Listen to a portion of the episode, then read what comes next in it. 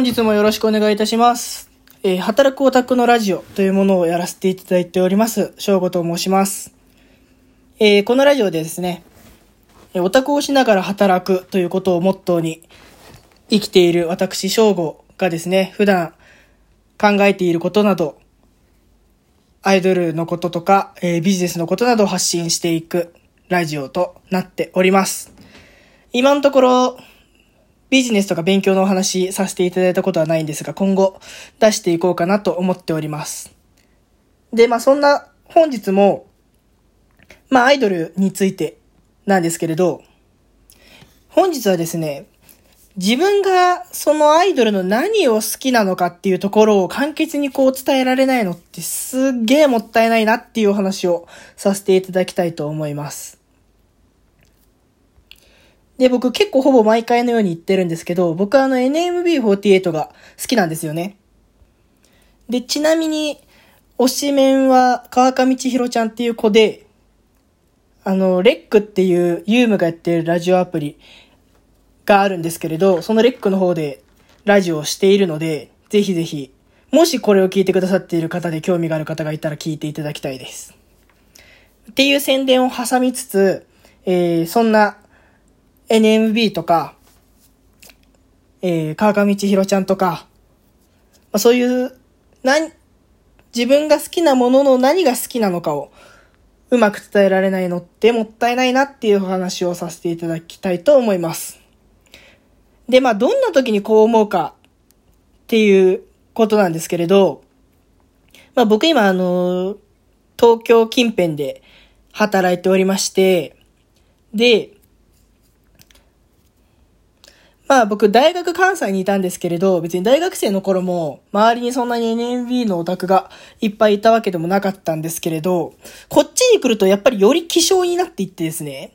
まあ希少というか、まああんまりいないんですよね、やっぱり。な、ナンバって大阪？みたいな。大阪まで行ってんの？みたいな感じになるんですよね。まあ、なのでもちろん、物珍しいので、何がそんなにいいのってよく聞かれるんですよね。もう大体初めての人に、あの、いや実は NAB48 っていうのが好きでっていう話をしたら絶対聞かれるんですよ。何がそんなにいいのって。で、この時になんかこううまくさっと伝えられないんですよね。なんかこう会話の中で、まあ、30秒から1分間くらいでさささっとちょっとうまく伝えるっていうのがなかなかできなくて、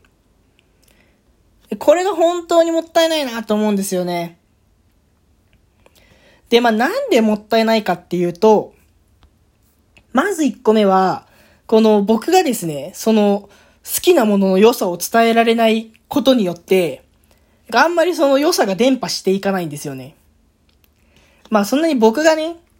めちゃめちゃその伝えるの上手くなることによって、NMB のファンが爆増するわけでもないとは思いますし、別に NMB のファンを爆増させるために僕、いろいろやっているわけではないので、別にそこを目指しているわけではないんですけれど、ただなんか、あのー別に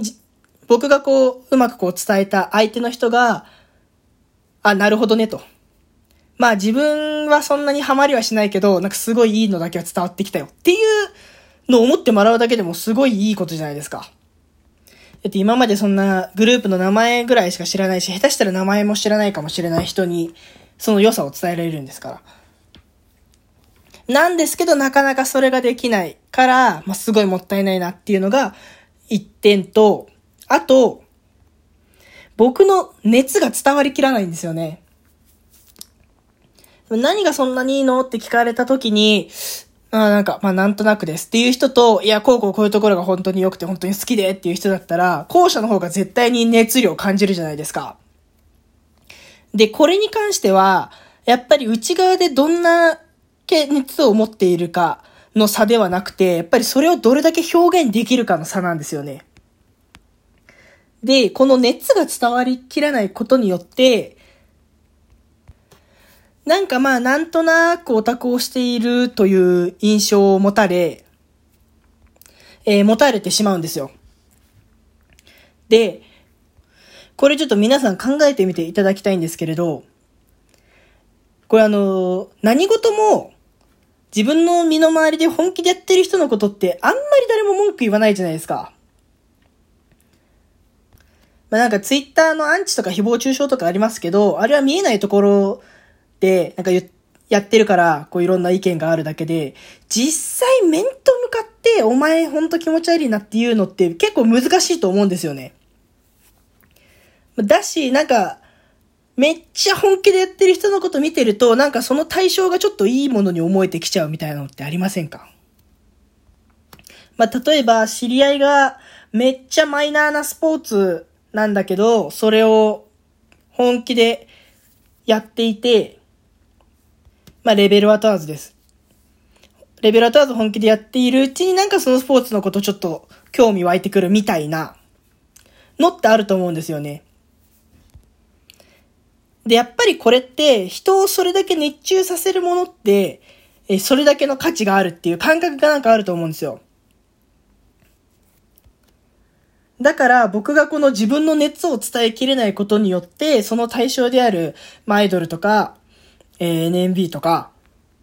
ね、川上千尋ちゃんとか、そこの価値を伝えきれてないっていうだから結局良さを伝えきれてないっていうところにも繋がるんですけれど、それが本当にもったいないと思うんですよね。まあ、ただ、あのー、結構長く一緒に働いている同僚とかですね、は、まあ、結構僕のその熱に気づいてくれるんですよ。なんでかっていうと、僕、あのー、その、友達とか、先輩とかからの休日の誘い、普通に握手会とかライブでめっちゃ断るんですよ。結構面白そうなイベントとか、まあごめん、その日握手会だからって言って、断ったりするんですよね。でも、どんだけやねんと。